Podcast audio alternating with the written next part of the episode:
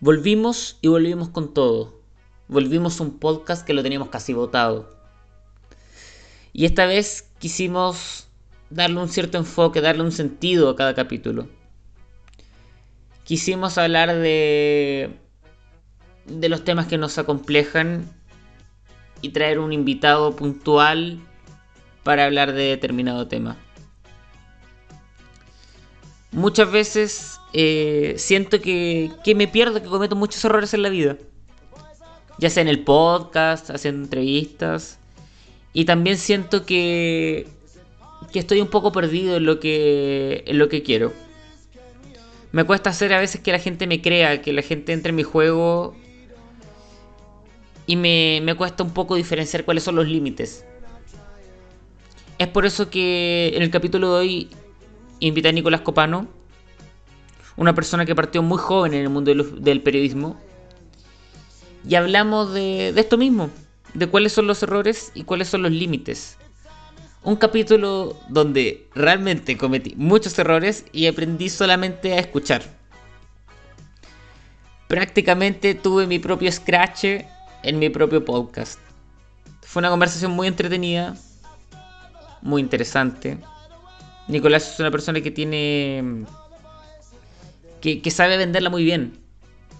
Y me costó hacer que él entrara en mi juego, pero también me costó entrar en el suyo. Siento como que Nicolás siempre le hablaba a, su pequeño yo, a un little, a un little Nicolás, dándole consejos para que fue los consejos que nadie le dio cuando él comenzó. Fue una conversación muy enriquecedora, la cual me ayudó para para las posteriores entrevistas que hice. Es un capítulo muy interesante. No suelo hacer introducciones nunca. Y no creo que se vuelvan a repetir. Pero bueno, lo dejo con el capítulo. El capítulo que se llama El Límite, con Nicolás Copano. Adelante. Bienvenidos a un nuevo capítulo de podcast llamado Peste Negra. Soy el General Mosca y hoy día estoy con un animal, weón. Para muchos, un visionario. Para mí, mi primera paja. Estoy con una persona que, no sé si decir admiro, pero creo que para muchos también pudo haber sido una admiración. Estoy hablando con Nicolás Copano. Le podemos dar un aplauso. Te puedes aplaudir tú solo también. Eh, Le chantamos el, el, punto MP3. No tengo. Sí, mejor el MP3. No, no, no me hagas aplaudir. No tengo ganas de aplaudir. No, por favor, no lo hagas. Y tampoco digas a, a, un hombre cisgénero heterosexual que te masturbaste pensando en él. Sí, fue un mal comienzo. Pésimo comienzo, awkward, eh, de mal gusto. Eh, ¿Cómo comenzarías tú? Porque además, además soy más viejo que tú. Entonces yo voy a quedar inevitablemente mal. Porque es como... No te dije nada. No, no, no, no. No, me parece que te estoy retando y te asustaste. No, te lo digo como... Es que claro, es como tipo... ¿Sabéis qué? Lo que no acabé de decir, eh, me voy, chao. No, no, no, no mosca. Sí, lo que te quiero decir es...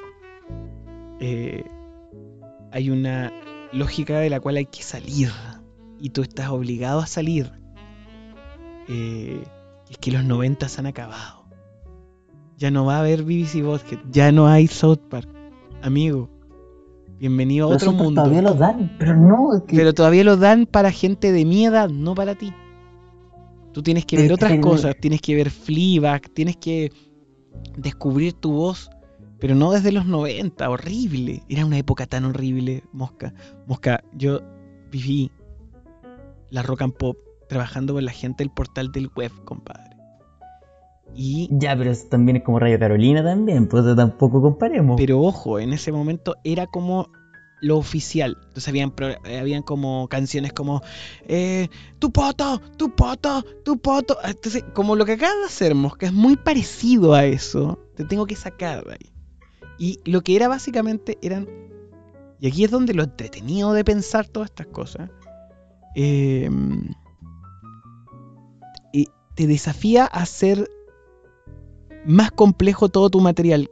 Ojo, yo nunca he sido comediante, no soy gracioso y lo que me sale simpático es porque eh, soy muy emotivo y espontáneo. Eh, creo yo. Lo he hablado con mi terapeuta. Em, entonces lo que te quiero invitar, Mosca, es que nunca más partas diciendo la palabra paja en los primeros 15 segundos que abres un podcast. ¿Ok?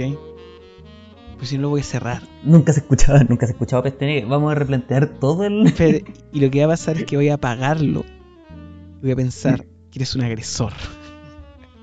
un agresor sexual. Un psicópata. No puedes presentarte diciendo eso. O sea, claro, partiendo ahora vamos a hacer como.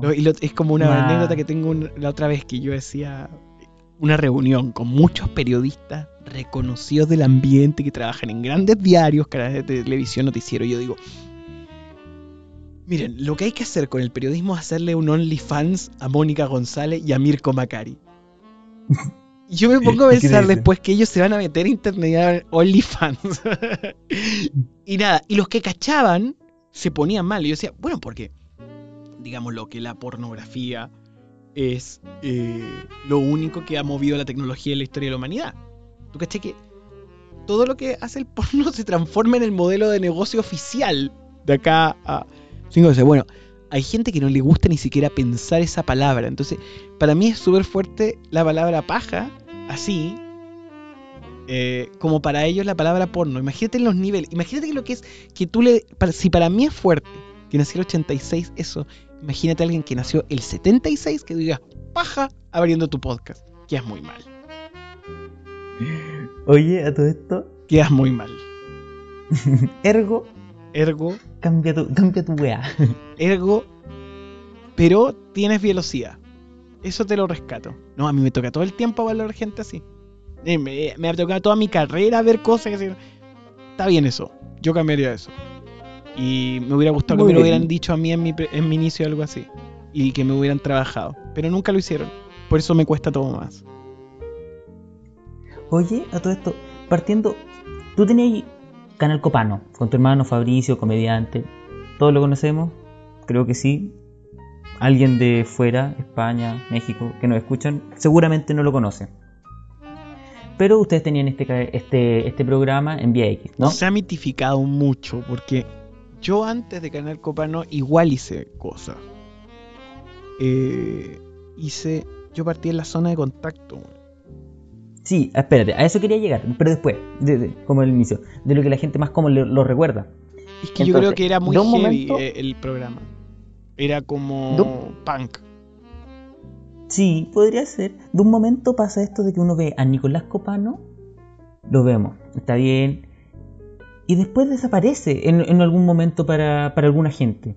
Como que ya nadie se acordaba, no sé si, si pasó algo entre medio y después aparece nuevamente con nuevos programas y aparece flaco. Y es como, ¿dónde se metió Nicolás Copano? Ahí hay un error. Yo bajé, de, es muy loco, pero la gente no cachó cuando bajé de peso. Yo bajo de peso en demasiado tarde. Que era un programa donde estaban todas tus bandas favoritas. ¿Dónde estaba Adrián igual? Estábamos hablando de eso. aparecieron. El primer programa que los llevaba era ese. Y si tú ves y pones demasiado tarde, bueno, esto fue hace siete años. Eh, yo hice demasiado tarde en Viña, que fue como mi última aparición más gordo, y empiezo a bajar de peso en demasiado tarde, que es como su segunda iteración.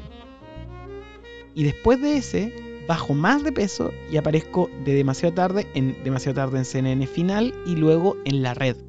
Entonces hay un proceso en donde yo me voy al cable internet antes como que todos llegaran a internet. Porque demasiado tarde un programa que una historia muy divertida. Que nunca la he contado. Eh, yo logro que la gente de BTR nos compre un proyecto, a mí y a mi productora, y queríamos ir a las 11 de la noche. Y el, el, nombre original de ese proyecto se llamaba Coliseo Copano, porque era en un canal de deportes llamado Vive Deportes.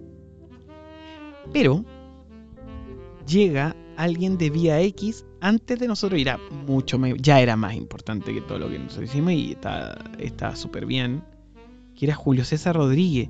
Y Julio César Rodríguez uh. no hace el late, no hace el late de 11 de la noche a 12 de la noche, como todos los lates.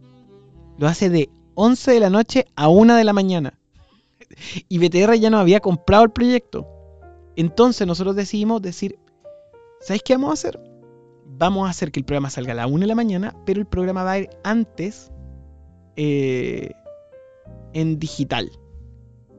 Y vamos a hacer una página web especial y experimentamos todos los formatos de streaming ahí. Entonces, eh, lo gracioso de todo esto es que todo ha costado más, como yo decía al principio. Y, y, claro, quizá la gente dice se fue. No, no es que me fui. Estuve a la una de la mañana y estuve a través de redes sociales cuando también, primero, las primeras temporadas demasiado tarde no había nada en redes sociales y después empezaron a aparecer más cosas. Entonces el algoritmo te empieza a bajar y te instala lo que tú quieres ver realmente. Y de ahí reaparezco en, en televisión abierta porque paralelamente demasiado tarde me llaman de la red para hacer un formato a las 9 de la noche. Y... Ah, bien. ¿Y qué tal la experiencia? ¿Cómo fue el proyecto? ¿Cómo, cómo estuvo todo? Porque vi que no estaba... Ambos, fue como un trabajo paralelo. eh, pucha, eh, bueno porque yo nunca me he sentido atractivo y siempre he mantenido mi relación con una espectacular, talentosa, inteligente mujer llamada María José Castro hace 13 años, 14 años. Entonces mi principal impulso no era ser guapo, principal impulso era mi salud porque me había enfermado mucho y yo tenía una dismorfia, yo no me, después lo, lo decodifiqué, eh, no, no me lo dijo los médicos, pero yo me veía distinto a cómo me veían. Entonces yo nunca me sentí gordo. Yo me, siento, me sentí siempre más parecido a lo que soy ahora. Incluso cuando estuve muy flaco, no me veía gordo. Entonces, eh, me pasa que, que no, no era consciente de eso y era un tema de salud. Y ser gordo es porque no porque uno. De, que tú también me decías. me decías que, tú también te sentís como feo. Claro. Eh, y tampoco consumo droga. Entonces mi única droga era el azúcar. Es más, tengo un recuerdo con otro amigo que también fue gordo, que se llama Roberto Cisternas, que dirigió y dirige eh, los proyectos de eSport Dynamic, mi mejor amigo, y hemos tenido una carrera paralela juntos súper bonita. Eh, él ha dirigido grandes videos de Father de La Reina Morsa, Hace Falso, etc. Y nos acordamos la otra vez que yo llegaba a su casa a trabajar, y a quedarnos editando cosas y acompañarnos y hablar con dos casatas de helado completas y no la comíamos. Éramos como unos drogadictos que comían helado. Eh, como que engordaron juntos. Claro, y adelgazamos juntos prácticamente. Y. Y es básicamente la ansiedad, la ansiedad de la oportunidad, la ansiedad que te escuchen. Y a veces la ansiedad hace que tú no veas todo lo que tiene alrededor tuyo. Entonces es muy loco porque últimamente, especial este año, me ha pasado que gente de tu edad gente que yo conocí de otros lados me habla con mucho respeto. Y es porque, claro, yo ya tengo 10 años más que tú. Tío, usted. Ese fenómeno. Y yo también empecé muy chico en medios. Empecé a los 15 años en medios de comunicación. Entonces ya tengo más de como 18, voy a cumplir 19 años en medio. Con muy pocas temporadas fuera del aire y por no decir con ninguna temporada haciendo nada el otro día caché que tenía 13 años en Twitter. Uh, un veterano. Entonces, y pasa un fenómeno que es que la gente como tú llega con mucho respeto. El otro día es que entrevisté a Luca y entrevisté a la princesa Alba. Y fueron muy bacán y me sentí un poco como, eh, como cuando Letterman entrevista a, así como Snoop Dogg. así como, no, ni siquiera, como, claro, como Letterman entrevistó a Snoop Dogg y llega Jay-Z. Entonces me sentí muy así. Como, como que ellos fueron muy respetuosos conmigo. Y fue muy bonito. Y la entrevista, si tú la veías, eh, son bonitas entrevistas porque eh, se alejan del, del, que están en televisión en casa de esa entrevista, en un ciclo de que estoy haciendo entrevista. Y se alejan de, del, de esa ansiedad entonces como que los veo y, me llama mucho la atención porque ellos me decían, eh, bueno, tú sabís, pues estábamos en Estados Unidos y de pronto cae la pandemia y uno tiene que siempre subir algo. Yo también me veía así hace 10 años, entonces creo que hay un poco de FOMO que también se va con el tiempo y te mata la ansiedad. ¿Y a veces te vi reflejado en los nuevos jóvenes? Me parece que son mucho mejores. Hay, un, eh, hay una cosa muy divertida que, que pasa. Hay gente que no crece nunca. Entonces, más que verme reflejado en los nuevos jóvenes, yo tengo una hermana de tu edad, un poco más grande, 19, 20. Eh, creo que son mejores que, que, uno. Y, yo viví un, momento, y yo creo que también hay una nostalgia de eso, como lo que tú, como lo que hablamos al principio de esas cosas como South Park y todo. Que Canal Copano era parte de ese paquete de cosas que te abrían la cabeza en un momento donde nadie te quería abrir la cabeza. No olvidemos que este país, Chile, eh, todavía tiene supermercados y calles con nombre de santos católicos. Este país se despercudió de Dios hace muy poco, ¿Cachai? Entonces, eh, decir algo, o bien en primera, o hablar en la cámara, y, o tirar algo, decir esto es fomísimo, o, hacer que la gente entre con machín, y todos esos recuerdos locos que uno tiene de Canal Copano, son parte de un momento en donde nosotros vinimos a patear muchas cosas. O sea, hay gente que me odia hasta hoy, porque les arruinamos eh, trabajar en el backstage de programas que nosotros pelábamos al aire y los destruíamos. Porque, pero espérate, pero después yo entendí algo muy loco. Tú no te puedes meter con eh, la emoción del otro. Porque yo al mismo tiempo también les pegaba. Por eso decíamos, bueno, nosotros estamos acá en el cable, eh, abajo de todo, en, un, ganando menos que todos, diciendo cosas, y ellos son el poder. Y ellos que estaban del otro lado, y yo también entendí con los medios de comunicación, en realidad no estaban en el poder. Les eran más funcionales, pero no, no, no estaban, también sufrían como nosotros y se sentían descalificados y todo. Entonces, loco eso. Es gay también, porque sinceramente puede ser que también sentías esa cosa de respeto o no. Porque eres joven también, eres súper joven. Tengo 33 años. Yo creo que hay una cosa que últimamente se ve, en especial ahora que como que no hay mucho. Como que yo te puedo decir, ¿sabéis que el nuevo Fabricio Copano, el nuevo Nicolás Copano es tal? Es un poco difícil, po. O sea, yo creo que son lo. Eh, viendo Conspiración Copano, que otra iteración de Canal Copano que se hizo en YouTube, el, primer programa hecho para YouTube, así como youtuber en Chile. Eh, claro, está ahí eh, esas personas nuevas, bacanes, que me ha tocado entrevistar, pero yo creo que ellos no tuvieron una posibilidad que sí tuve yo en especial, más que mi hermano incluso, que fue pasar por escuelas. Por ejemplo, como la zona de contacto en el Mercurio o la Rock and Pop. La Rock and Pop todos los programas de podcast que hay. Yo, hoy soy el jefe de podcasting, el productor ejecutivo de podcasting para América Latina de Warner Media, que es la empresa dueña de Televisión, CNN, eh, Cartoon Network, etc. Entonces trabajo para América Latina. Y yo, de repente, cuando pienso en los podcasts, yo pienso que los podcasts son básicamente el, el reemplazo de algo que estuvo durante mucho tiempo en nuestra cabeza y que muchos crecimos con ello, que era la rock and pop. Claro, las raras tocatas nuevas, esa, la nueva revolución que había. El Pato Cueva eran podcast. El programa del zombie sobre música era podcast. El Mañanero que yo hice, que era como un magazine de noticias, era un podcast. Que tenía música. Pero. Es que finalmente yo creo que la radio. Eso, por eso. La radio para jóvenes es Spotify. Exactamente. Entonces, de ahí, como no sé si, si el podcast Claro, como que mutó más que nada. Se, cambió el nombre. ¿Cuál? Se cambió el nombre de, de radio, de un programa de radio, a podcast.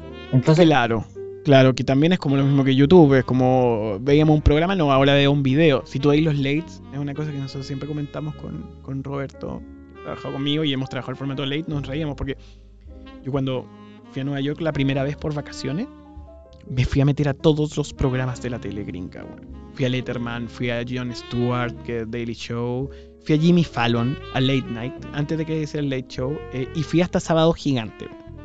Y caché una cosa muy loca.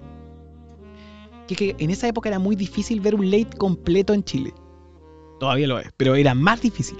Entonces tú lo podías ver por torrent y todo. Entonces fui al estudio y caché algo y dije, weón, esto es. Los lates son súper fome.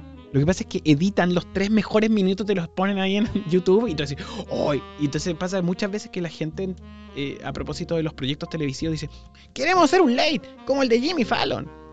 Y tú decís, claro, pero han visto el late completo de Jimmy Fallon. Claro. Es lo mismo que le pasó a Kramer cuando le pidieron hacer un late. o sea, en general los late son como matinales a la noche que tienen un momento muy bien escrito por un guionista. Eh, y, por eso duran los, buenos programas de humor de noticias duran 22 minutos, no duran una hora. Ahora se han alargado por la pandemia, pero eh, duran 22 minutos. Entonces, nada, yo soy. En ese sentido, sí. ¿Sabes qué? Hace un rato me preguntaste, creo que fuera del aire, si era un nerd. Sí, soy un nerd de la tele y de la fórmula. Y de los formatos. Sé de muchos formatos. Eh, investigo todo el tiempo. Veo todo el tiempo diseño, soy apasionado, a mí me gusta mi pega caleta. Yo estoy acá en mi estudio, en mi estudio tengo un estudio de audio, tengo pantalla de fondo para transmitir, tengo un, dos, tres, cuatro computadoras listas, eh, cinco para investigar, una botonera.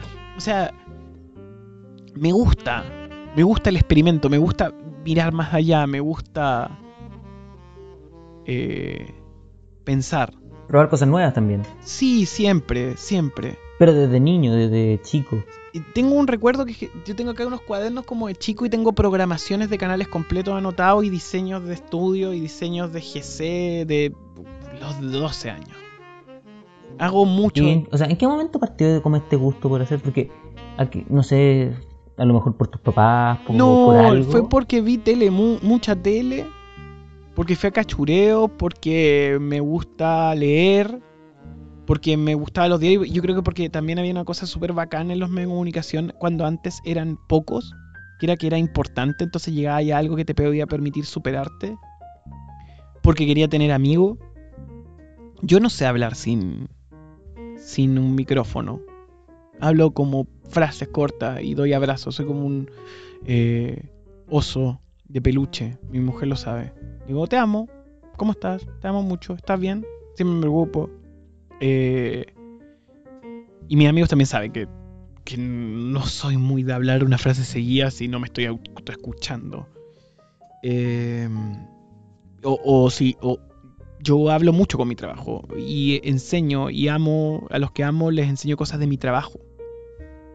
Eh, y es porque me gusta y siempre fue así, no, creo que no lo veo como trabajo.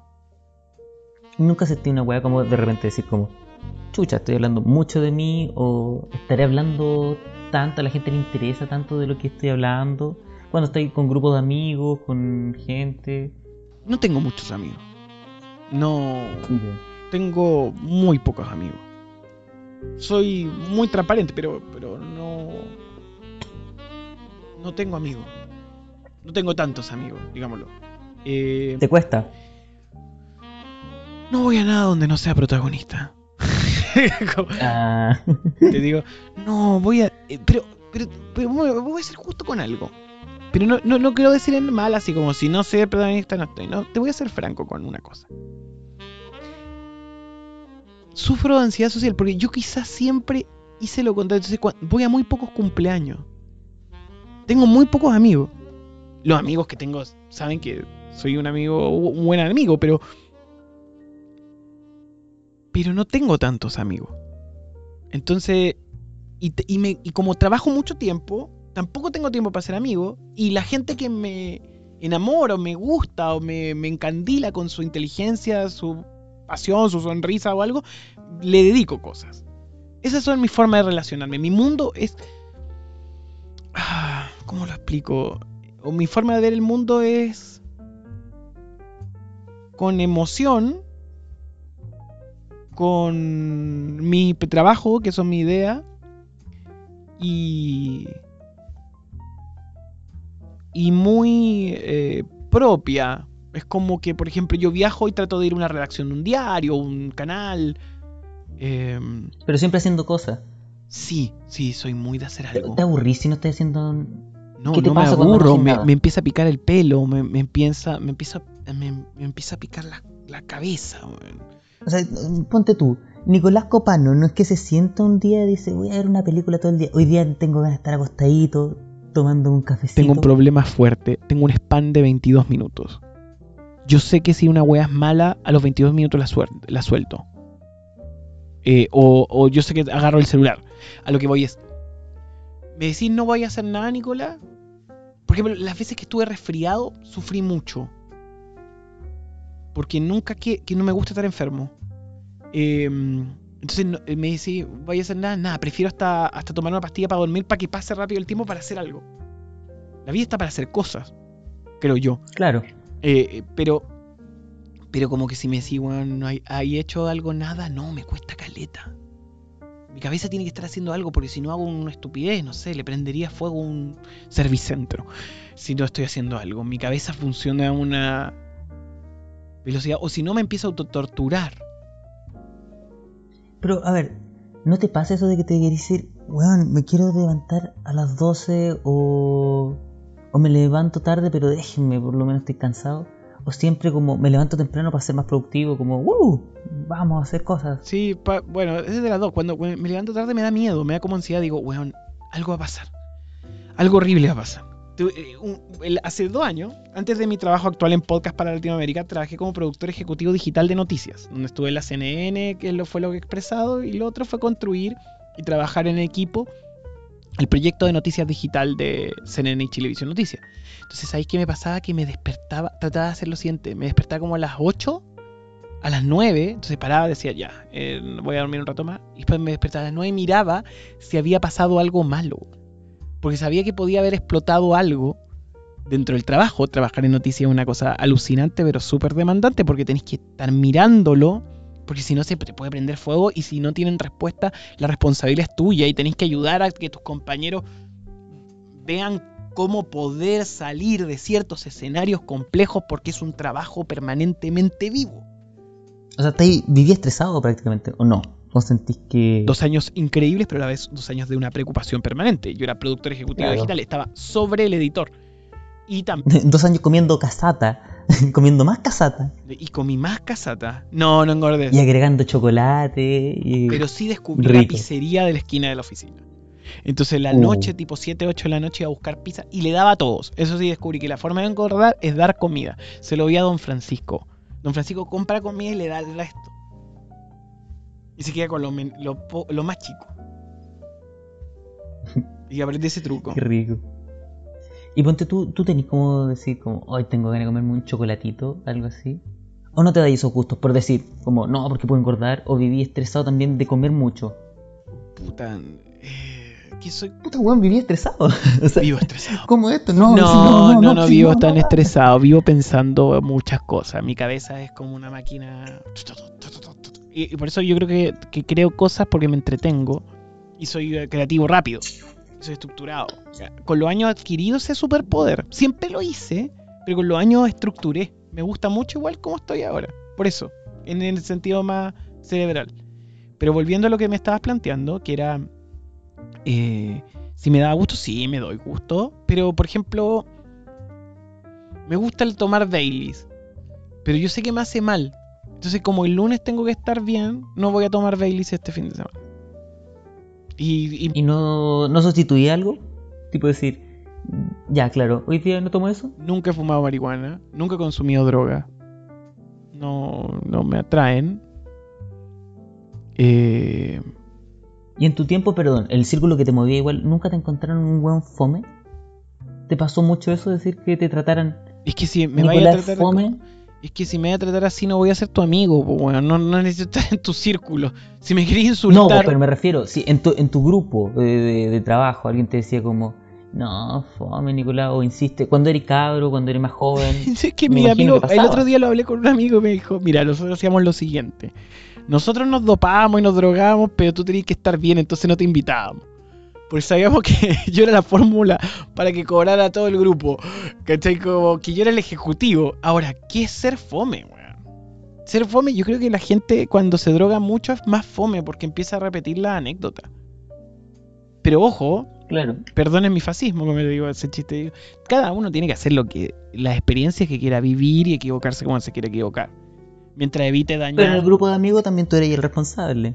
Tipo, responde el celular, llama a la mamá, ¿no? No, no. No, no, nunca sí. No, policía nunca fui. La gente hacía cosas frente a mí. No, me refiero, si, llama a la mamá a tu amigo y tú le decís, no, tía, está todo bien. Sí, sí, no, yo no, no, no lo El único sobrio, sí, tía, acá estoy yo. Era el único tomando sobrio. y yo creo la que. Leche con chocolate y la casata. Igual en todo caso, hice algo inteligente en ese sentido. Eh, a pesar de que era el weón más sano, no aprendía a manejar. ¿No? ¿Sabes por qué no aprendía a manejar? ¿Por qué? Porque si no me iban a obligar a hacerlo todos los amigos, iba a transformarme en un chofer de Uber. Uh. ¿Pero por qué no empezaste a cobrar otra inversión y decir, claro? Cosa que sí, que sí, sabiendo mi, mi talento para algunos negocios, algunas cosas que aprendí después de mí, puedo haberlo hecho, pero no. Hay cosas que uno tiene que cobrar. El amor es gratis. Mosca, el amor es gratis. No hay que cobrar todo, niño neoliberal. claro. Tú eres muy neoliberal porque eres un joven FOMO que está en Instagram esperando likes. Amigo. No, pero likes. Pero también es un planteamiento. A ver, yo creo que es un estereotipo del, del joven de hoy en día. De hoy en día. Espera su like. Toma tu like, mosca. Toma tu play para que sientas emoción. Pero ¿sabes qué? Viejo, somos solo una anécdota en el zapping. Somos solo una anécdota, Uh. viejo. Eso es lo que he descubierto. Te pueden poner, mira, conche tu madre, muérete. Y tú después te sentís mal una mañana entera de domingo. Y decís, soy lo peor. Y empieza a llover. Y esa persona que puso ese insulto, ¿qué hace? Pone el Cartoon dice, Network. Hola, hijo. Era mi papá. Era mi papá. No, no, no. Porque, hola. Tú dices, chao. Y se pone a ver el Cartoon Network. Y es feliz. Y tú te quedas con una mochila. Porque finalmente decirle a alguien una locura es como tirarle una mochila con piedra, weón. Pero lo, lo- lo he logrado decodificar con los años, weón. Pero yo creo que tú también esperabas un like, weón. O sea, tipo, en ese tiempo, decir como, quiero que resulte este proyecto, quiero hacer algo, quiero moverme. Estoy ansioso también en ese momento por decir, ojalá que esta weá resulte.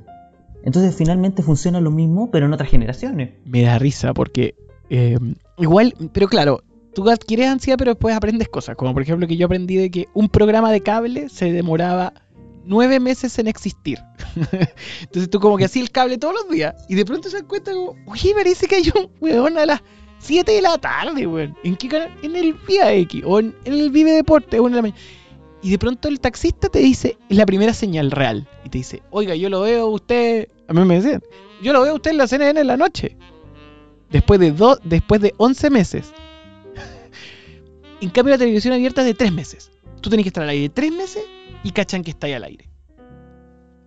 Eh, eso, eh, cosas que aprendí para destruir la ansiedad. Entonces, lo que pasa era que uno parte los proyectos y como que quiere hacer todo en las primeras ediciones.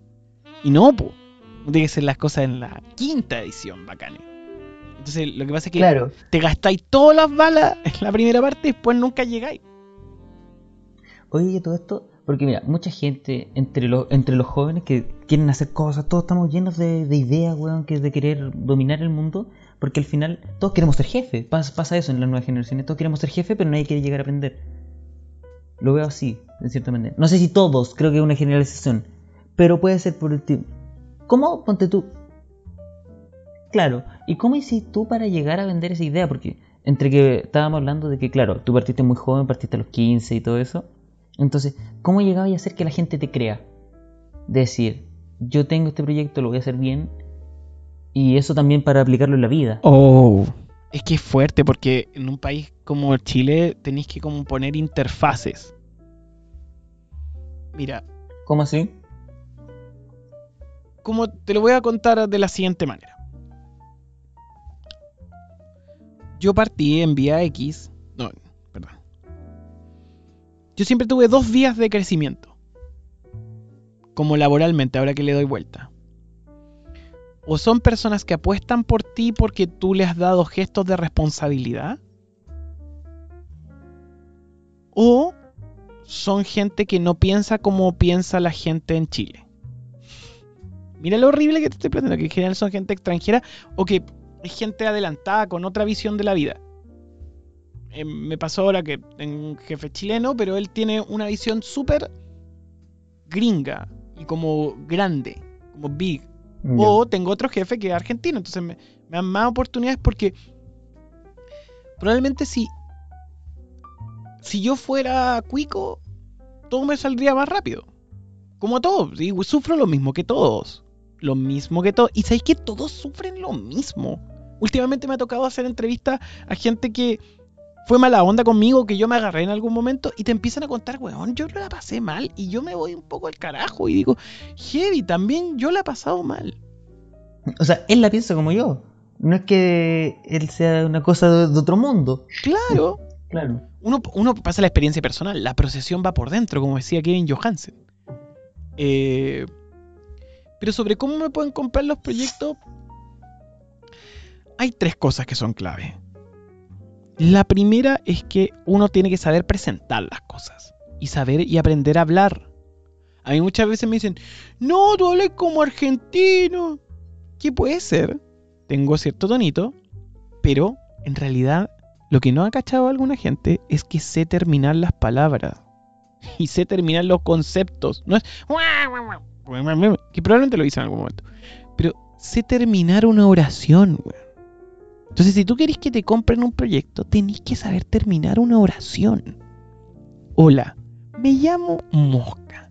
Soy un joven que hace un podcast desde mi refugio en Europa y hablo con mis amigos jóvenes que están en Latinoamérica, en el tercer mundo. Jaja, pero marco muy bien en Spotify. Mis números son estos y mi perfil de gente que quiero conversar es esta. Para poder lograrlo, distribuiré mis contenidos en estos formatos. Soy el Mosca, soy un niño feliz. ¿Podría hacer eso para CNN y ver cómo resulta para algo? tipo, em, no sé, si yo tengo que vender algo, te mando a ti. Ese es otro punto, Mosca. Como en Chile la gente es de esa manera y no le compra a alguien por sí, tú lo que tienes que hacer es tener interfaces o gente que te acompañe y que también reduzca esa cosa tan chilena de la envidia, los celos o la rabia. Entonces tú tenés que mandar a alguien a que venda tus proyectos, pero tú tenés que escribirlo y ser súper consciente. Eso pasa. Y eso te hace. Y lo que pasa es que eso, cuando habla un adulto con otro adulto, hay credibilidad. Entonces, como que se creen, porque son como animales que se parecen.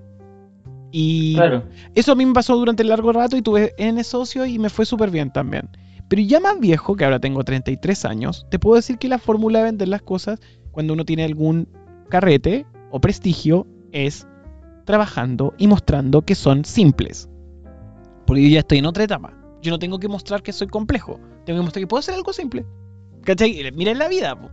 ¿Por qué? Porque si yo entro a una sala como yo le decía a un amigo una vez, yo soy Nicolás Copano. Entonces la gente puede decir, ah, el guatón de Canal Copano. Ah, el guatón de las noticias. Ah, el loquito de vigilante. Ah, el que se peleó con tal. Ah, el que dijo estas cosas. Entonces uno es significante. Eso te abre puertas, pero también te hace sentir prejuicios. Y tú lo que tienes que hacer es administrar eso. Entonces yo, por ejemplo, hoy no, no vendo yo mis productos, mis proyectos cuando los encabezo. Sí cuando estoy detrás. ¿Cachai? Ahí sí digo, ah, esto es otra cosa. Eh, entonces lo que te quiero decir es que para que ¿Pero siempre ligado a la entrevista? Hace... Eh, no, no, la última aventura es claro, en Televisión en Casa es un programa de entrevistas que me lo pidieron, que se dio un contexto muy loco, que es que yo estaba preparando un estudio para trabajar para América Latina. Eh, cae la pandemia y yo tenía un estudio de radio y televisión listo, en mi casa. ¿Y es con el que estoy grabando ahora? Con el que estoy grabando ahora y con el que hago el programa de YouTube. Y ahí y mi amigo Roberto me dijo, ¿sabes qué es un muy buen, muy buen experimento? Hacer un programa de una persona y hagamos equipo y todo, y salió. Y, lo, que y lo que decidimos fue, hagamos una buena entrevista. Eh, saquemos todo lo otro, porque yo ya, la gente sabe que no sé contar chistes, pero puedo ser entretenido, la gente sabe que eh, puedo manejar debates, la gente sabe que puedo presentar un noticiero, la gente sabe que puedo hacer entrevistas, y yo la verdad nunca había hecho entrevistas como agente de espectáculo. Entonces está bueno. Sí, está interesante. ¿Alguna vez sentiste como que te tocó una, entrevista difícil en tu vida? Como decir como, bueno, no, sé qué tirar, no sé qué decir, no puedo manejar esto. Estoy atorado. O una... ¿Y cuál sería el método para hacer una buena entrevista? ¿Cuál sería el método, Mosca? Yo creo que sabéis cuál es el método. Uno, saber.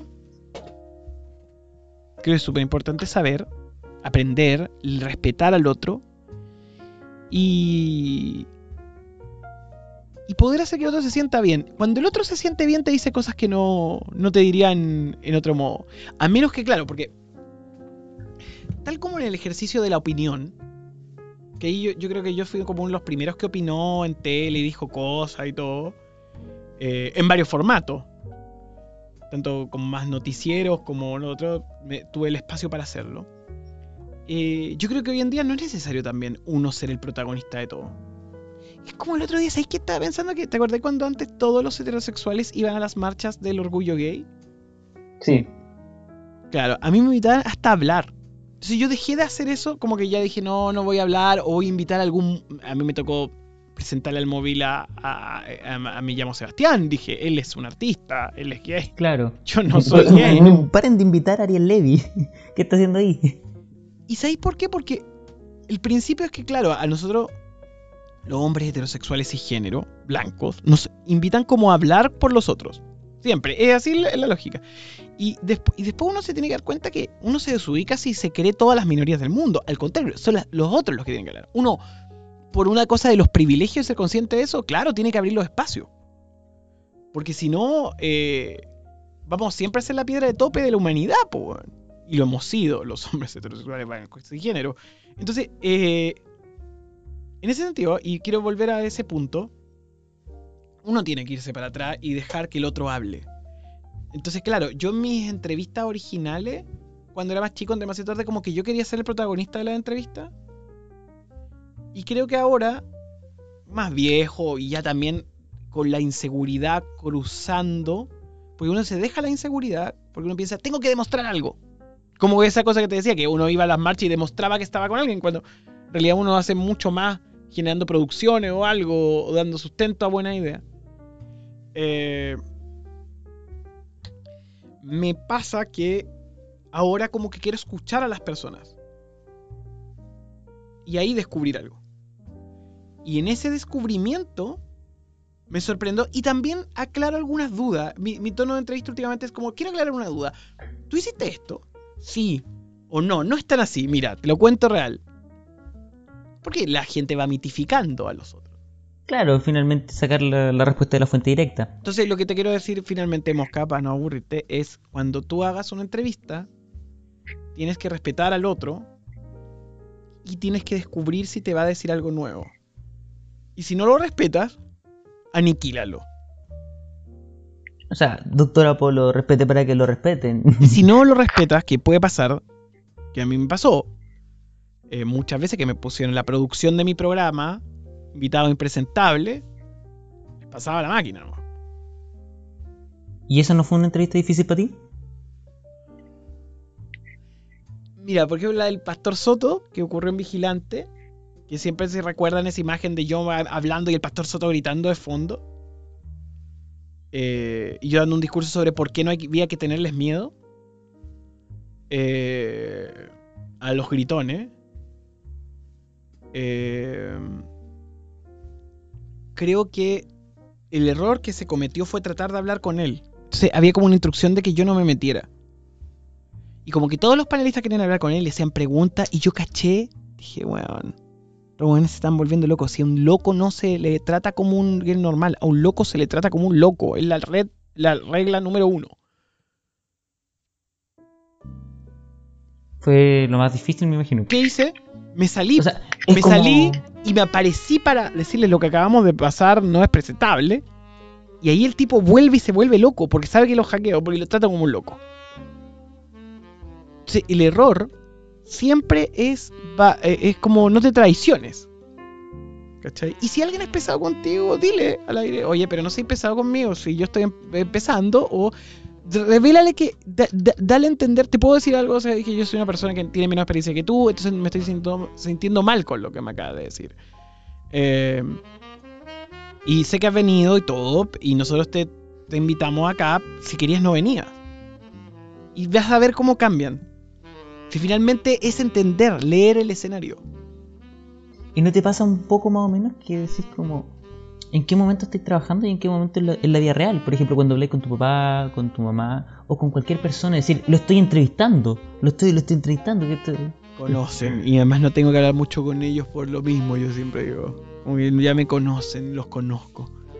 Eh, eh, no, no, no, no. No te confundas, no hay programa a las 24 horas, menos ahora. Antes quizá más chico, pero ya no hay programa a las 24 horas. Además, es porque es muy agotante. Yo realmente, cuando cacho que hay gente más chica que yo como sufriendo por cosas que ocurren, yo le digo, el problema es que uno vive... ¿Qué pasó? Sí. Ok, voy a hacerlo. Tengo que ir a poner RuPaul en la tele. Eh, pero, mira, dame, un segundo porque voy a ir a volver. Pero lo que te quiero decir es... Em, la gente es perceptiva y la gente es inteligente y de pronto la gente entra en modo personaje y de pronto también pasa que uno vive con el programa todo el tiempo. Entonces es agotador. Y si te dicen algo o vivís con lo mismo, vivís con el loop, vives contigo mismo. Entonces eso te puede destruir. Y hay que evitar que te autodestruyas. Déjame ir a poner RuPaul Drag Race y vuelvo.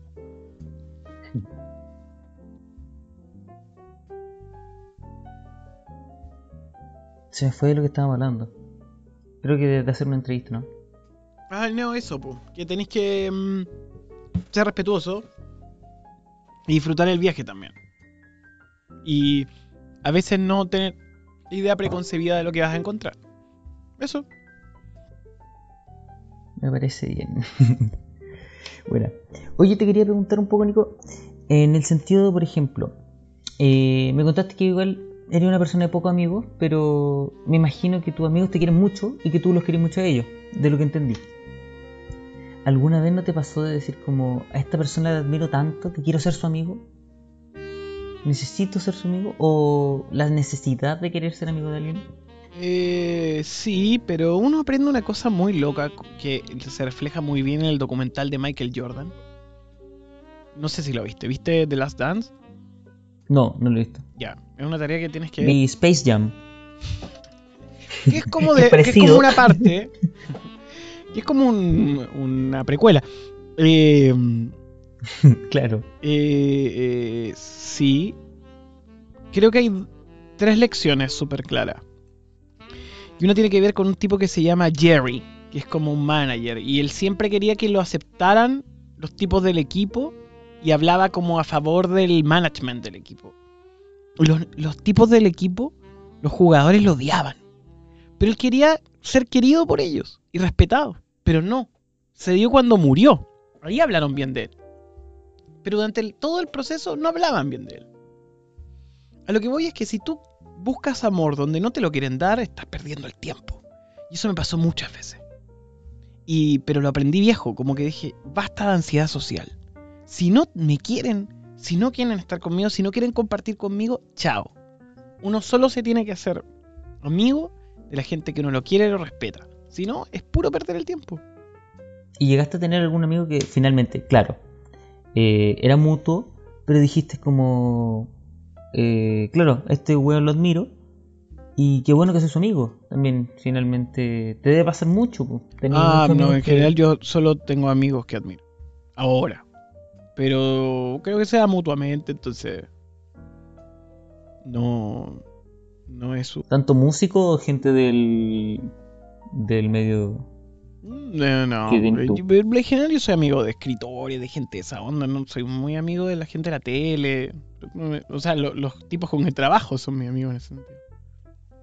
O sea, yo sé que eres muy amigo, no sé si eres muy amigo, pero de los Futtermockers, del, de la banda de Briseño, o no. No, por, por ese mismo fenómeno. O sea, a ver, ¿cómo lo voy a instalar? Tenemos una gran relación porque yo tenemos los con Cristóbal un amigo en común que los dos queremos y respetamos mucho. Eh, pero nada, no, no nos escribimos. cuando nos saludamos, él eh, en los últimos años ha sido bastante más diferente conmigo. Yo al principio era como mucho más diferente de lo que él era con yo con él. Entonces, como como que de alguna manera también no es necesario. Sí hay un respeto, creo, y, y hay una como acompañamiento. Y nunca les he pedido nada.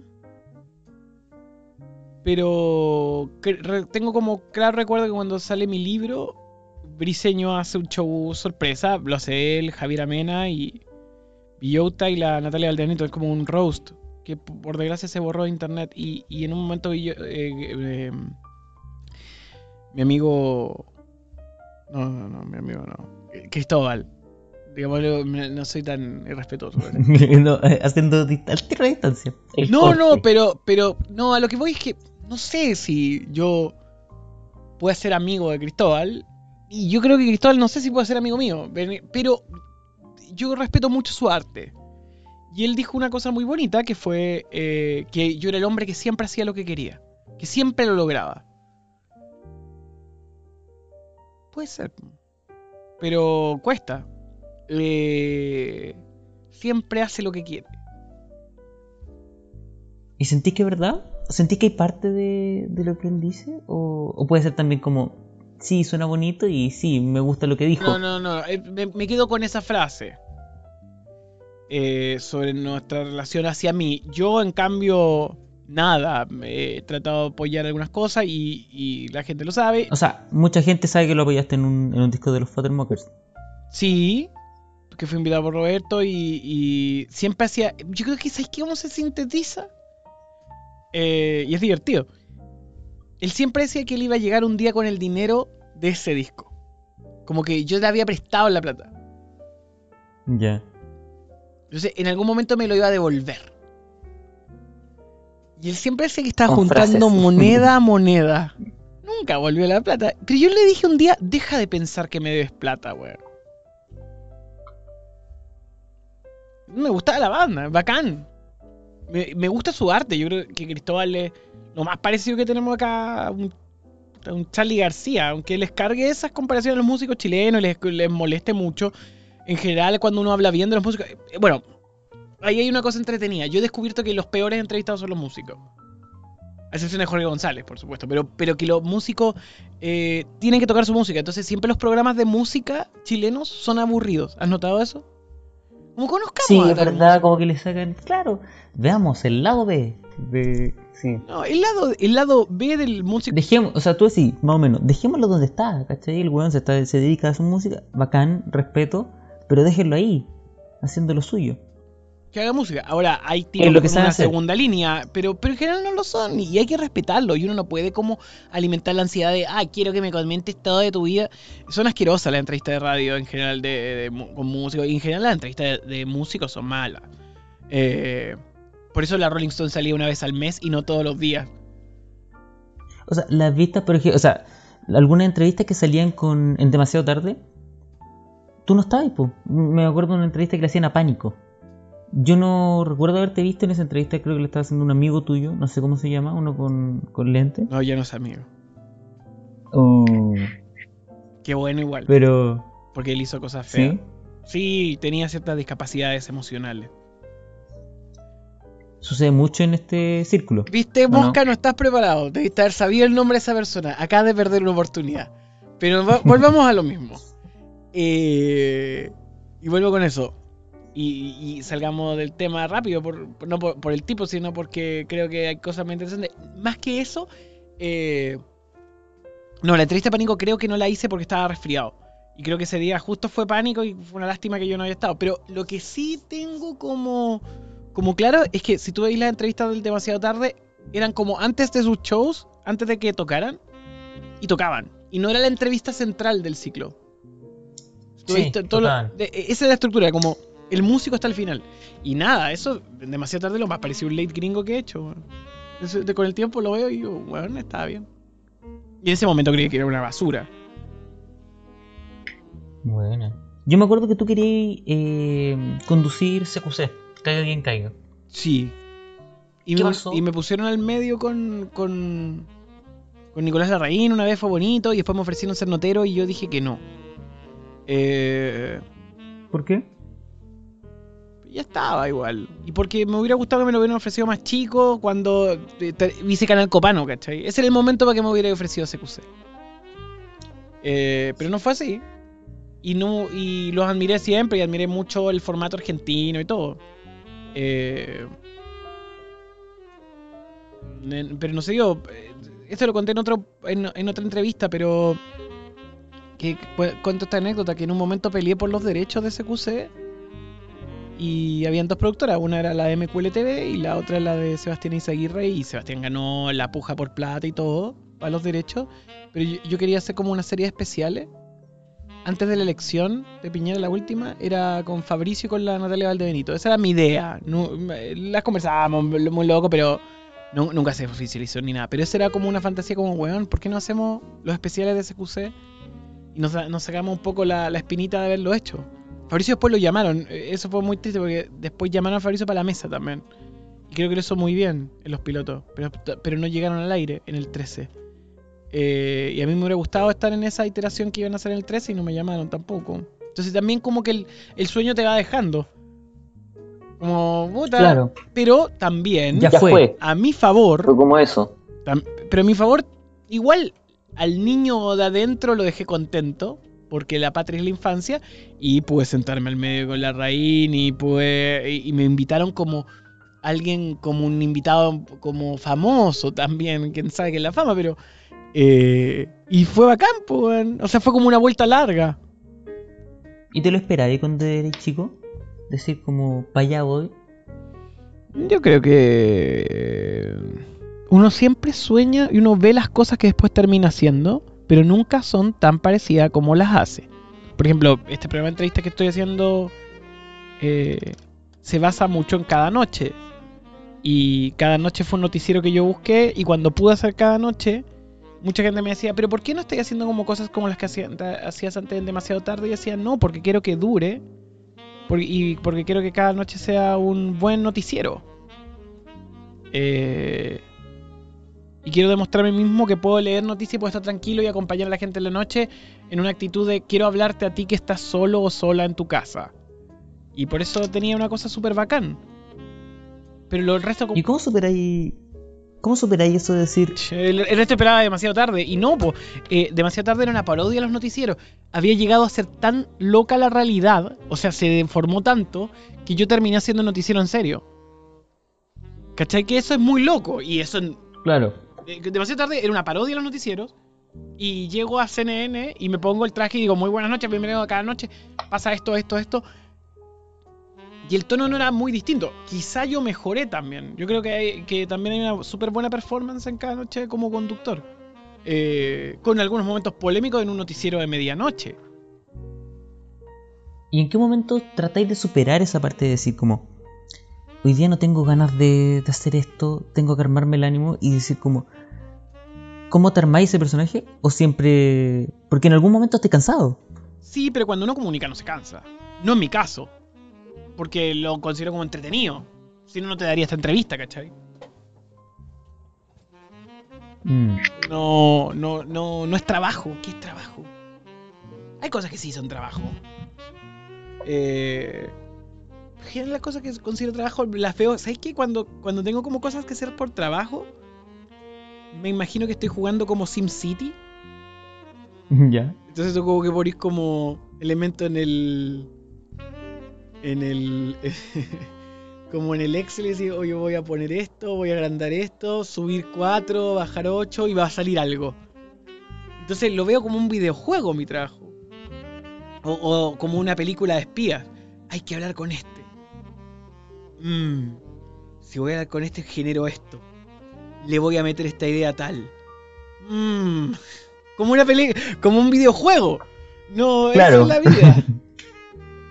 ¿Y no te ha pasado en algún momento como decir, eh, en una entrevista como te empieza a sonar la guata, tenés que ir al baño y dices como, chuta, ¿qué me hago? Tengo que salir de acá pero quiero seguir la entrevista y estamos al aire. No, no, en general defeco y orino antes de la entrevista. Eh, y soy bastante consistente en mi horario, Si te interesa eso.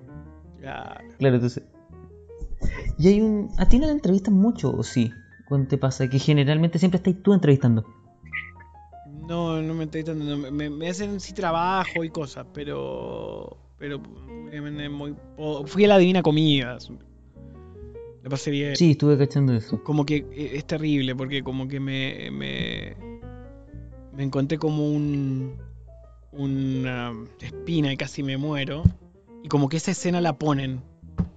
Entonces como que te dejan como ahueonado, como puta la weá, estoy como trabajando todo esto para que quedar bien con la gente y te ponen esa mierda. Que es como un asqueroso. Y lo ponen al inicio, entonces parte el capítulo y pone Nicolás Copano. Desagradable. Uh. Una mierda, ¿viste? El poder de la edición. El poder de la edición te deja horrible. Nicolás Copano, un estúpido.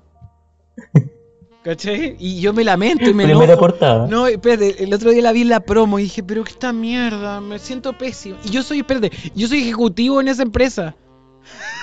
como, como para que cachique, nadie controla, no es que hay un plan. Yo, o sea, y, te juro que no he ido, no llamaba a nadie para quejarme.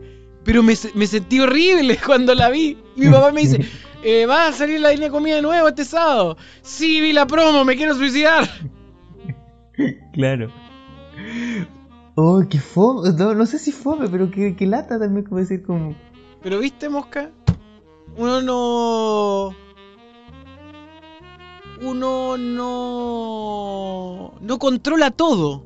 Y no todo es perfecto. El otro día una persona me, decía, yo te veo a ti tan seguro siempre. Y yo le digo, yo me encuentro una basura.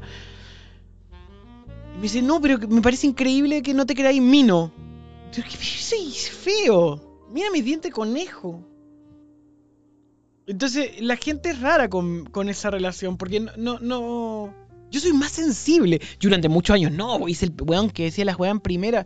Y también me comía buenas patadas, po weón. Entonces la gente también cree, ah, a este no le importa una mierda. ¿Y cómo haces para coquetear entonces si te sentís tan feo, tipo? No, porque soy tremendamente. En ese sentido. Soy muy encantador, po. Se repara, ah, el suya. ah, perdona, perdona. no te, bueno, tú dijiste que te habías masturbado pensando en mí, mosca. Eso me partiste pésimo. Pero viste, de eso estoy seguro que. No, o sea, finalmente tú estás haciendo lo mismo que conmigo que hicieron contigo. O sea, recalcando el error. Te estoy repitiendo el momento en que te comiste el, y parece que vomitaste.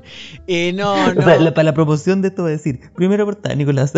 El mosca. Qué desagradable que eres, mosca. El mosca. no, pero voy, a volver a eso. Es más, le vamos a poner un efecto de sonido. No, no, no, no lo vamos a hacer de esa manera. Vamos a poner. Eh... ¿Dónde estás? Lo vamos a poner con esto, mira. Para que te sientas peor aún. No, no, le saqué el audio. No sé qué. cómo funciona esto. No te lo voy a pagar. No, voy a poner una musiquita. Aplausos para el Mosca. El Mosca. Mosca, esto va a sonar en tu casa todo este mes. Cada vez que hables. Y vas a decir, ¿qué hice? Entonces, paja. y suena. Paja. Paja. Porque la música es gemela. Eh, lo, que quiero, lo que quiero decirte, amigo, es. Eh, viendo el otro, ¿qué, estábamos hablando? Ah, no, no, no, mira, voy a ser franco. No es que me sienta seguro de que soy una persona encantadora. Lo voy a reflejar así. Sé que no soy desagradable con la gente a la cual quiero encantar. Mi forma de abordarlos es desde el cariño, el respeto y, y no ser cargante. Fin. ¿Y eres romántico con tu pareja? ¿Flores? De repente. Pero no, mis expresiones son más de cariño como necesitas algo. Como en desesperación. Como en preocupación. ¿Y sufriste por amor? Por decir como... ¿Por la misma inseguridad? Profundamente. como... Mosca, sufrí por amor profundamente. ¿Pero llanto? Llanto. Yo soy un weón que Mira, es más, te podría como poner canciones de amor, que tengo, tengo una lista de canciones de amor donde pienso... en Una playlist. Sí, que se llama, en mi perfil, se llama... Se esconde, se llama... Eh, modo cuarentena, que es cuando ya me siento miserable. Y la escucho, mira, como en esta canción. Aparte con esta cosa media suicida de René Calle 3. Vamos a estudiar. Es como me siento recordando la Florida, Mosca. ¿Con qué parte de... Cuando llueve. Jugaban y se acabó la parafina. Y ahí pienso en mi mamá con esto. Si es fácil. Atiéndeme, atiéndeme, mírame. ¿Con qué parte pienso, del cuerpo piensa? Me siento solo aquí, en el medio de la fiesta. Así. Quiero estar en donde nadie me molesta, quemar mi libreta. Quiero volver al paradero 23 mosca. Quiero llamar al 7550822 a ver quién contesta. Y cuando te sentís de esa manera, aparte de, escuchar esa música, ¿con quién ibas a hablar? ¿Con, con... ¿Te quedabas hablando solo, tipo reflexionando solo? ¿Hablabas con tu hermano? Con mi amigo Sebastián, con, con mis amigos, con mi amigo Sebastián Flor. Con esta pienso en todas pienso, eh, es un sentimiento muy lindo, Mosca, que tu generación por supuesto no lo tiene porque usa Tinder. Y Tinder es automático y te va descartando y te mete lentamente en una esquina donde no puedes conocer al otro, al accidente. Los días, los buenos días. Y se llama la soledad de quien compró tabaco y perdió el fuego. Saudade.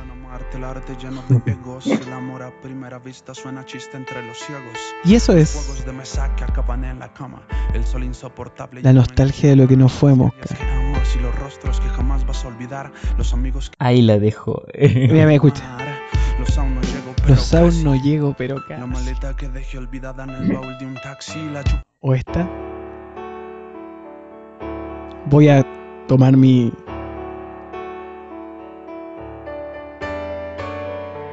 mi hacha y empiezo a golpear la mesa. Perdón, no, el árbol. Como tus amigos, el coronel Valverde, Luis Slimming, gente con alta masculinidad. Estoy vencido porque el mundo me hizo así. No y suena la funa. Quiero saludar a todos los trovadores chilenos. Basuras. Estoy vencido porque el cuerpo de los que usaban sus canciones con guitarra de palo y ahora son cancelados. A ustedes. Esta, vez Esta canción del maestro Andrés Calamaro.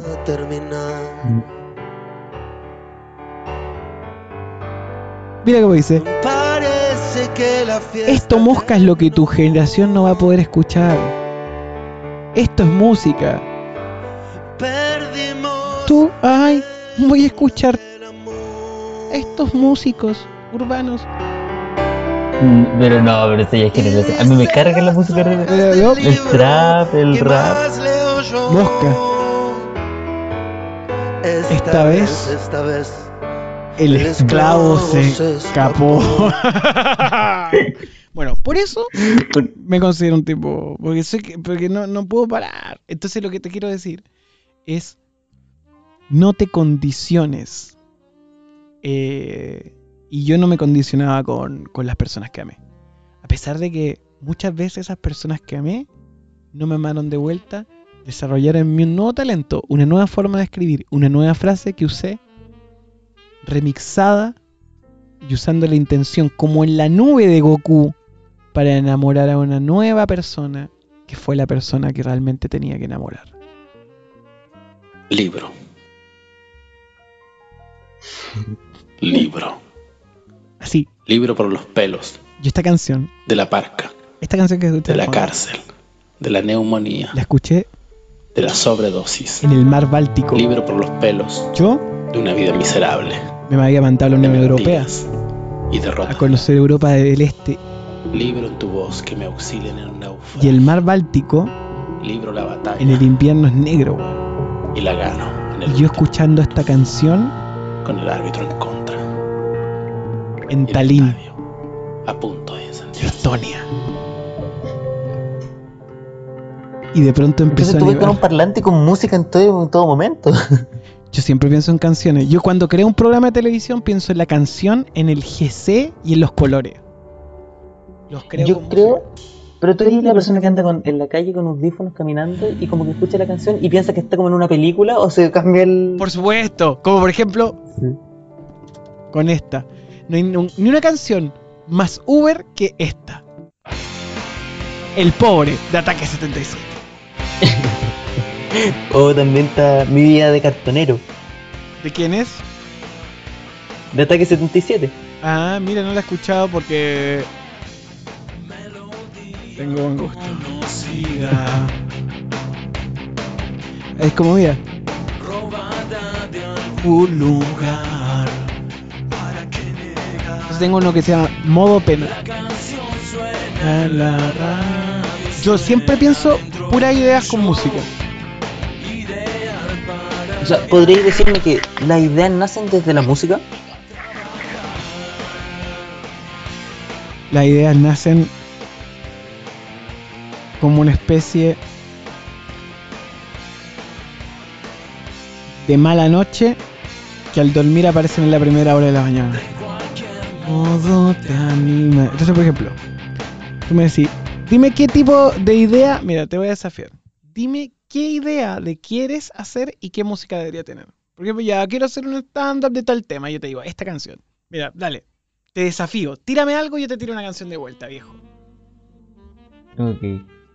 Eh, a ver, el último material que tenía era de, de la gente pasacaca, según yo, que eran los neopoetas. Y yo criticaba a los neopoetas que siempre era como un weón que siempre se creía bacán.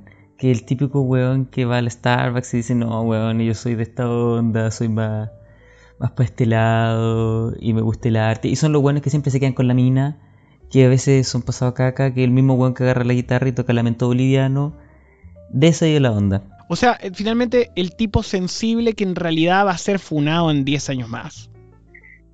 Pero, claro, pero no yo. el no, otro. el otro. No, sí, hay mucha gente que hace de sensible y es tramposa.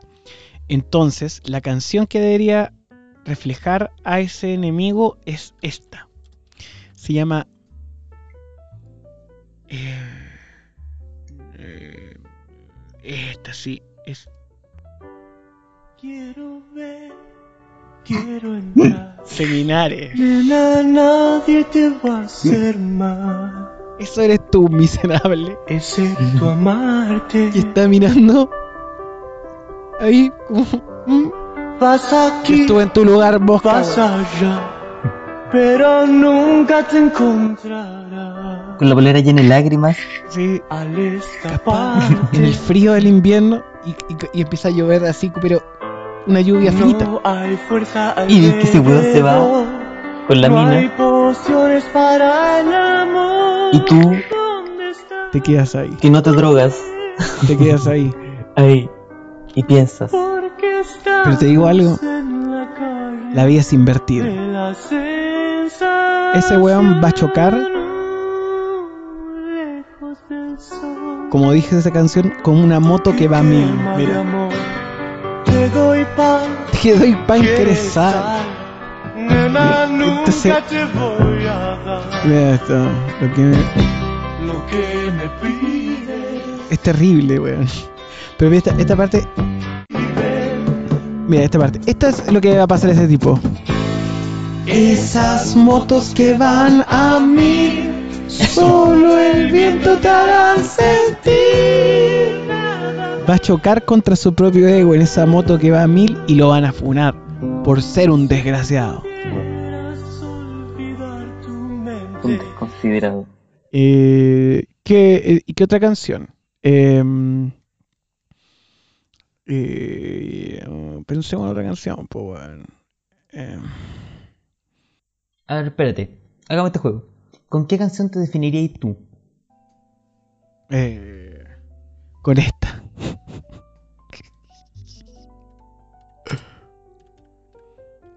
Este soy yo. Yo creo que esta es mi canción. Lo niego todo.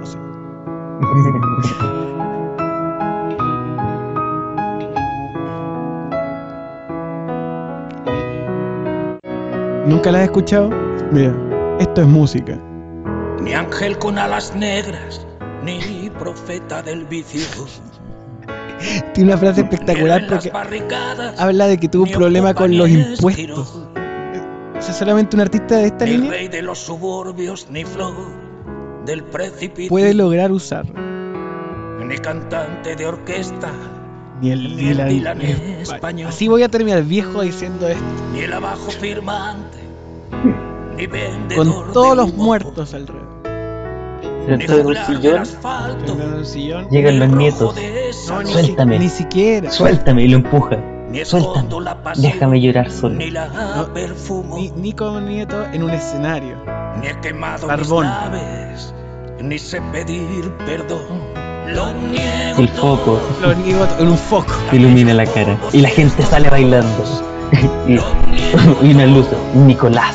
incluso la verdad. ¡Pah! Mira, mira esta parte. mira. Tú te lo pierdes. La leyenda del suicida Y la del, bala perdida. La del santo veo. Si, mira esta parte. Si me cuentas. Mi vida, lo niego todo. Gran frase. Terrible. Otra, otra, otra canción. Eh, Espérate, espérate. ¿Qué, qué, qué canción le tiraría a tu hermano? Fabricio es. Fabri- Fabricio es. Déjame pensar una para Fabricio. Yo le. Esta. Y un clásico. No, no, no. eh, No, Fabri... No, porque Fabricio es como. Mm, yo creo que sí. eh, eh, eh, yo creo que es más simbólica, pero es de R.E.M. Y es The Great Beyond, weón. El tema de la película de Andy Kaufman. ¿La has escuchado? Answers on Sí, the Great. clásico. Espectacular.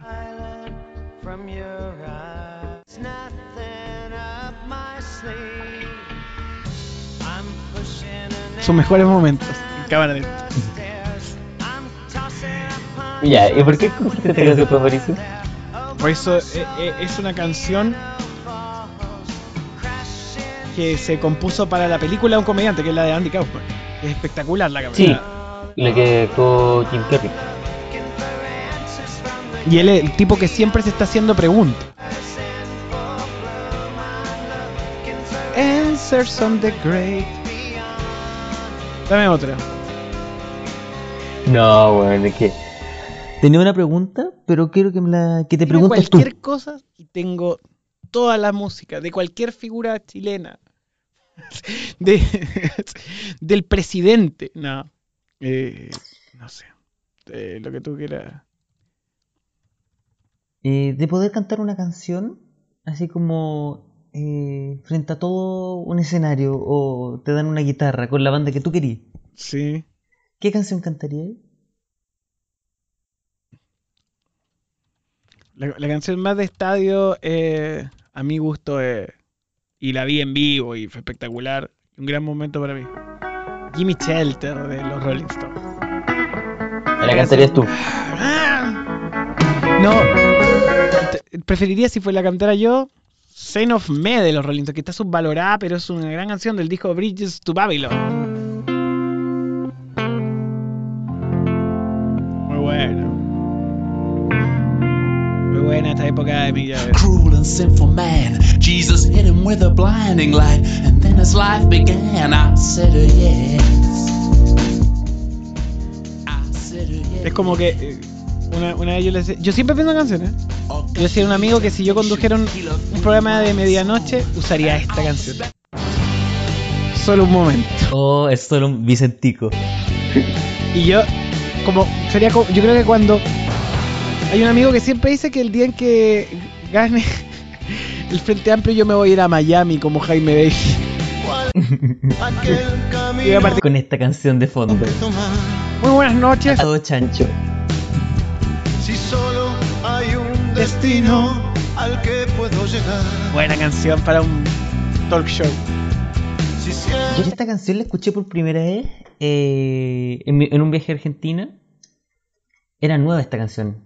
La, rece- la, la había sacado hace poco Vicentico. La escuché en una, en una micro eh, en Rosario. Y se subió un, un tipo a tocar la guitarra. Ahí escuché por primera vez esa canción. ¿Cuál es el camino? Y así nada más. Y así nada más, solo un momento. Y, y- y es muy buena para poner imágenes como de la ciudad y un dron. Y lo mejor es que habla del tarallín. dice, tara- o tallarín, dice en una parte. Es el punto. Eh, Acá, si al final vas a estar allí. ¿O aquí? ¿Dice eso? Allí. Tarajín. o tallarín. No sé qué wea dice. No, yo soy muy, yo soy un enfermo de canciones, de cosas que descubro, no, no, no. Y el otro día, por ejemplo, le tiré a un amigo todas las películas que había que ver, eh, gente de tu edad, ¿qué películas tenía que ver? le dije así, tenéis que ver esta, esta, esta, esta y después hablamos. Oye, espérate, ¿y todo esto, series animadas, tú no veías? ¿O no veías de las nuevas? Sí, sí, sí, sí, pero pucha, soy el Art Deco de Batman, la serie animada. De lo nuevo me gusta Pato Aventuras. Pero también estoy como buscando un poco rememorar el viejo Pato Aventuras porque es muy bueno. ¿Y Clarence? Clarence lo estoy viendo completo con mi mujer. Completo. Es muy bueno. Es que Clarence tiene una weá como de la juventud de mi edad muy, muy fuerte, weón. Porque como que Clarence eh, es como un... Es como un es como un niño pobre, pues. Si finalmente la lógica de Clarence es un pueblo pobre. claro. Un pueblo súper pobre de Estados Unidos. Pero viven. Y Clarence juega y todo. Claro, te muestra todo desde el punto de vista de un niño. Y, y tiene un amigo que es más pobre, que de hecho. Sí, que es Jeff. Eh, sí. Eh, yo me recuerdo que la última vez que vi fue como de la última serie. Ahora estoy viendo Ugly Americans. Es buena, ¿verdad? sí, que es de, de, Adult Swim, ¿no? Es buenísima. Hay una cosa de un perro que a veces me quedo como pegado. Y es terrible, Mr. no sé qué. Que es de Adult Swim. Sí, Mr. No, pero es terrible. No me gusta tanto. Es terrible. Sí, es de un perro satánico. Es horrendo. Pero está, o sea, como que me, me gusta verlo como 5 minutos. Sí, es que después yo creo que es muy grotesco, puede ser. Eso, estoy, y estoy escuchando una banda que se llama Bestia Bebé. Bestia Bebé son muy buenos también. Esta canción me gusta. Los fui a ver a Buenos Aires. Los he visto en Santiago y en Buenos Aires. Y en Buenos Aires lo vimos en Uniclub con mi amigo Roberto Cisterna. Y lo hacemos muy bien. A mí me gusta el último disco que sacaron. Estaba el. Eh, otro villano más. las, pruebas las pruebas destructivas. Las pruebas destructivas, sí. ahora acaban de sacar dos singles muy buenos. Uno con el de Santiago Motorizado y esta canción que es La Raja. Que se llama Un documental sobre mí. Y es como el video de La Raja porque actuó una amiga mía que era muy joven y estaba en la zona de contacto cuando yo era un poco más grande. La Andrea. Y aparece en este video que luego que haya aparecido, porque me una vez favorita. no todo pero me quiero ir a mi casa. Este es el problema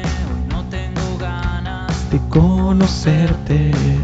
Tristísimo. ¿Y el mató un policía motorizado? ¿El, mató un policía motorizado te gustan? Son buenos ellos. Pero y, eh, con esta, esta canta con Santiago Motorizado. ¿Qué clase de ciudad es esta?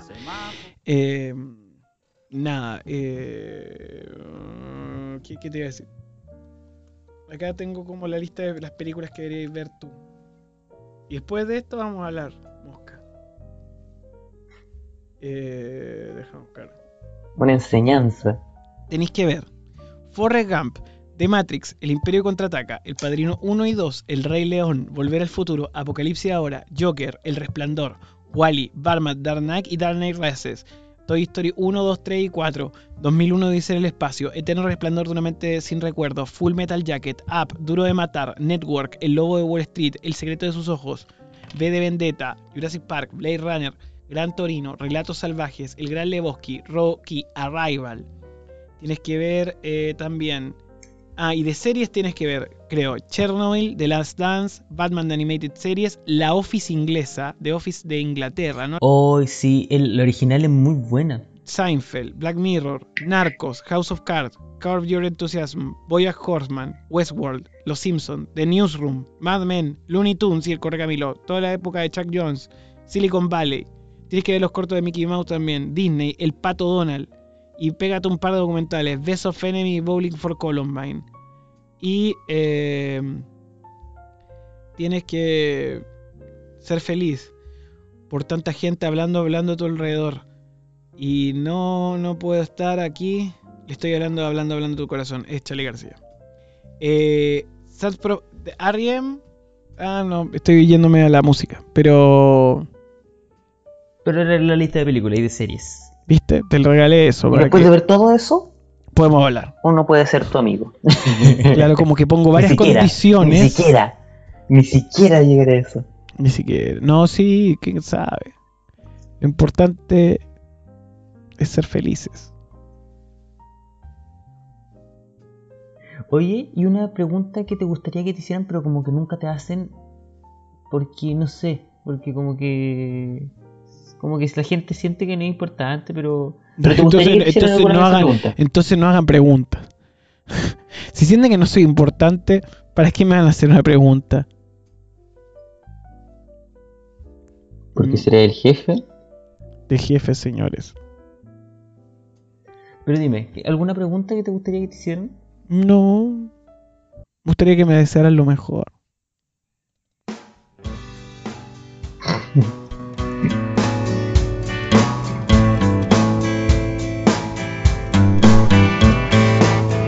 Viste, Mosca, cualquier programa o podcast puede crecer en velocidad con música bien instalada y con un mundo por diseñar. Tengo mucho que hablar entonces. Tienes que trabajar, joven Power. Pero bien, está bien que esté en Italia. Está bien que comas pastas. Sorrentinos. Está bien el prosciutto. El prosciutto y el, el, el queso di bufala. Que no vas a venir si te encanta. Oh, llegó la comida. Dame un segundo. Y piensa tus preguntas Dale, finales. Mis preguntas finales. Ok.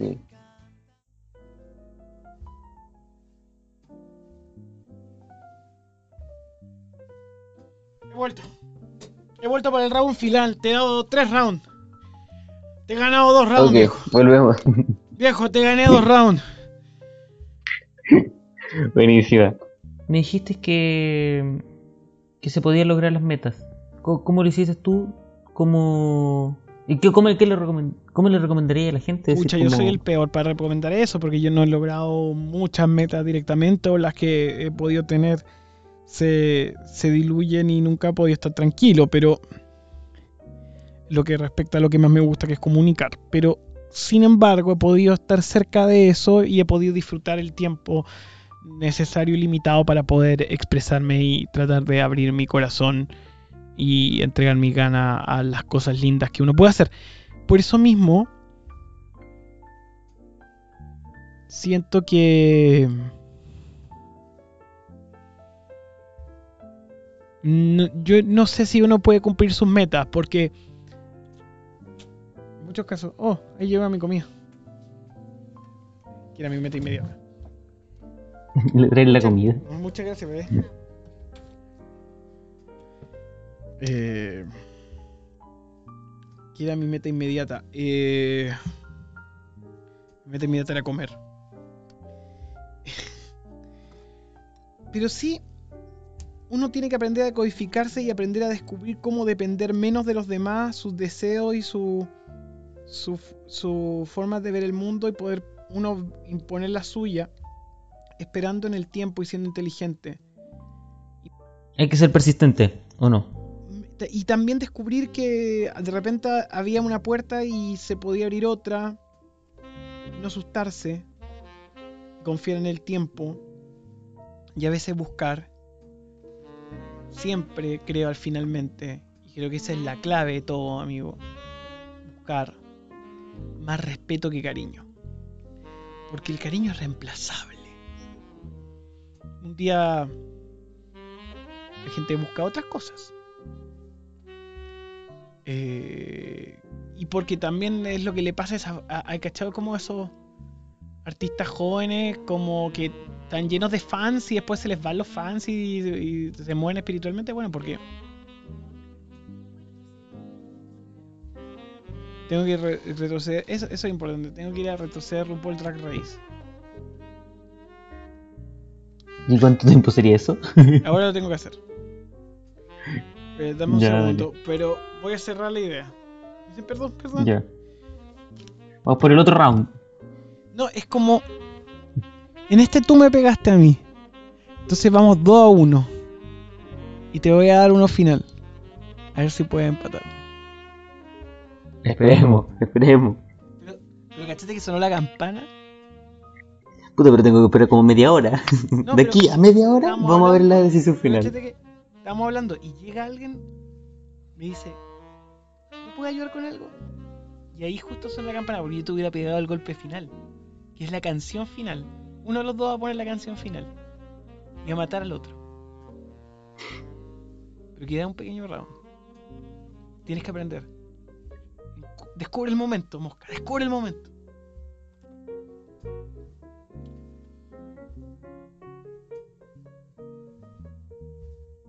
Yo no sé cómo ganarle realmente a, a Nicolás Copano. Siento también, de cierta manera, una, una admiración. Eh, ya no sé si respeto, eh, obviamente respeto por, por todo su trabajo, pero...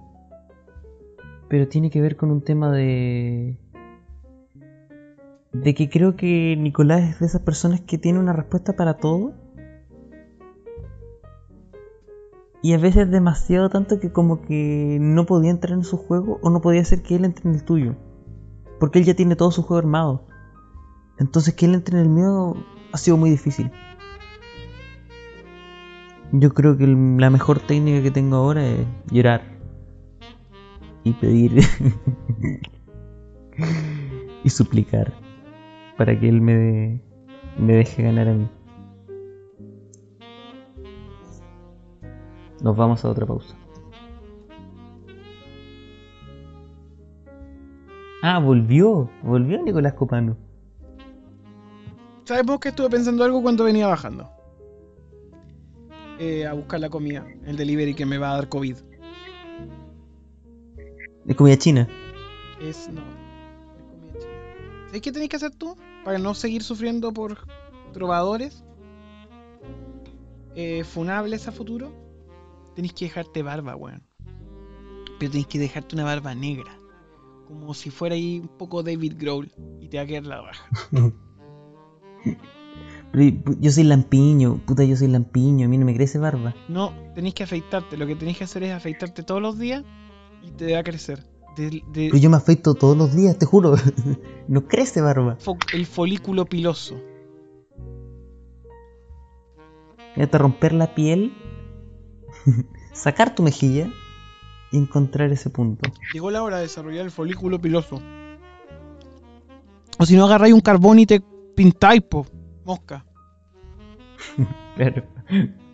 O me pinto como Dewey en, en Malcolm. Última pregunta. Tienes un, un combo que darme. Destruyeme. Pero no terminaste la, la última. Eso fue un combo me cuenta para mí como un combo.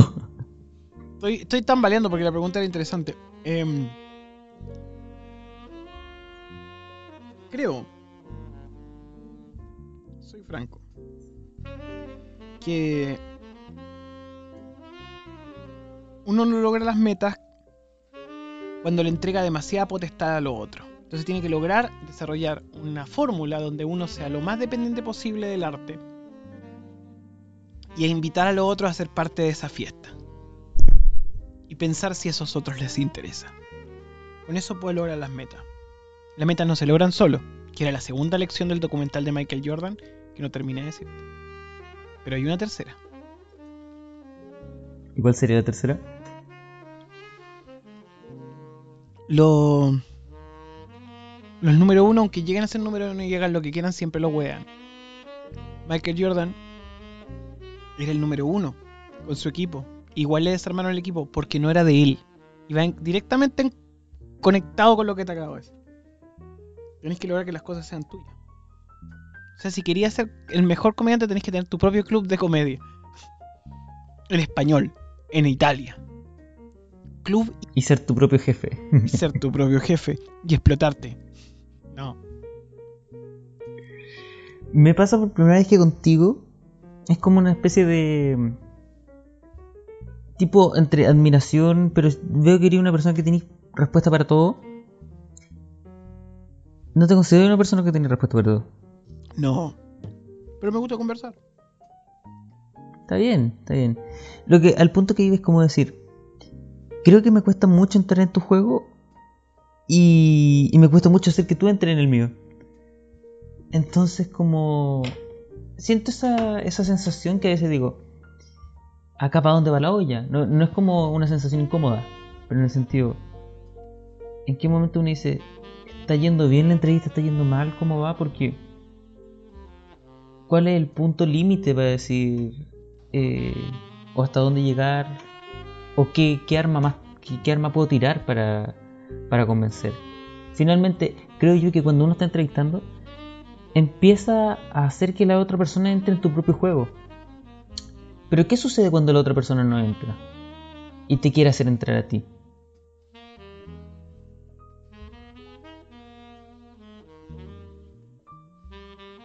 No jugar.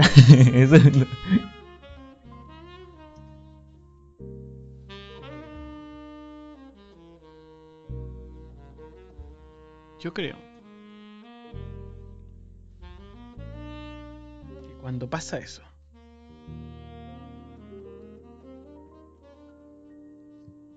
De pronto uno piensa. Hay un límite que rompe el deseo. Algo nuevo que va más allá. Escapatoria fácil. ¡Perdiste! fácil. ¡Perdiste, mosca! Debes vencer al maestro de la entrevista. No pasaste el Mario 3.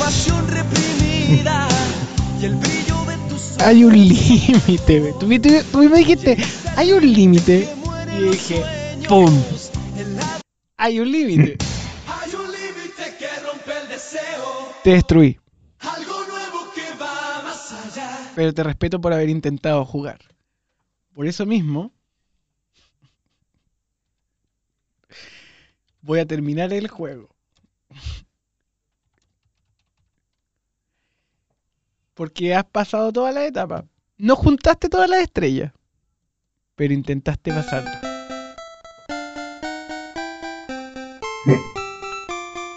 No juntaste todos los niveles, pero igual llegaste al malo film. Fuiste humillado por un hay un límite. Pero demostraste respeto. ¿Sabes cuál es el punto? Y ahí es donde no reconoces. Donde tienes que encontrar tu valor. Cuando pasa este fenómeno de que uno trata de poner a la otra persona en la música y la otra persona no baila, es por un tema de edad. A los que son más grandes que tú o tienen otras experiencias, debes contarle cosas. Hagamos memoria de esta clase de entrevista.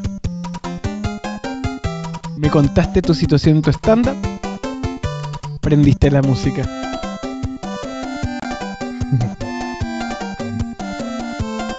La respuesta es la pregunta.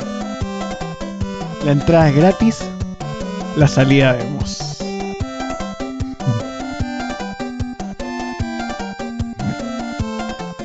Esto sería como un consejo, siento como que tú te estás dando un cierto consejo a ti mismo, al, al Nicolás Copano joven. Veo en ti la inquietud de rellenar un espacio temporal y capturar la atención de tus amigos. Ahí radica el origen del amable acto de comunicar. Uno siempre parte lo pequeño a lo grande. Hasta que un día entrevista a un presidente y lo hace llorar. O le dan un programa de entrevistas diario. Ese es mi mensaje para ti, Mosca. Con el tema del final de Super Mario 3. Ha sido un placer de partir este round contigo. Vas a ganar. Porque estás haciendo algo muy bello. Que es queriendo tener una vida lejos de aquí. Lejos.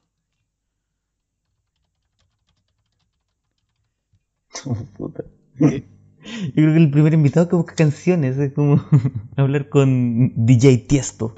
Lejos de la ciudad, como dijo Kudai. Ahí está el Mosca en Italia. Quédate allá, Mosca. Y cuando a mí me exilian de esta autocracia, nos vamos a ver. Muchas gracias.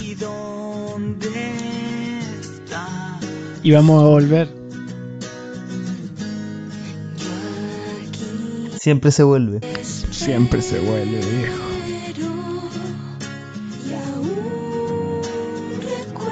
Y súbele la música. Chao. Nicolás Copano en Peste Negra. Muchacho.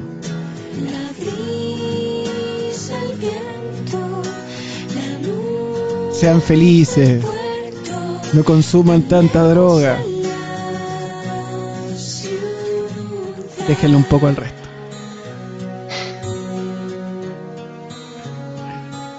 Gracias Mosca por tu entrevista y gracias por interesarte por mi trabajo y ser respetuoso. Nunca vuelvas a entrevistar a alguien y partir diciendo paja. Recalcándole. ¿Cómo se puede llevar este capítulo? La paja de Nicolás Copano. Y si no sirvió, bueno, hay muchos capítulos en tu podcast con gente joven y divertida y no con, con nosotros que somos los eh, millennials. Ustedes los zoomers son tan distintos, jaja. Pero ¿saben cuál es la diferencia de ustedes y nosotros? Nosotros podíamos salir. ¡Chao!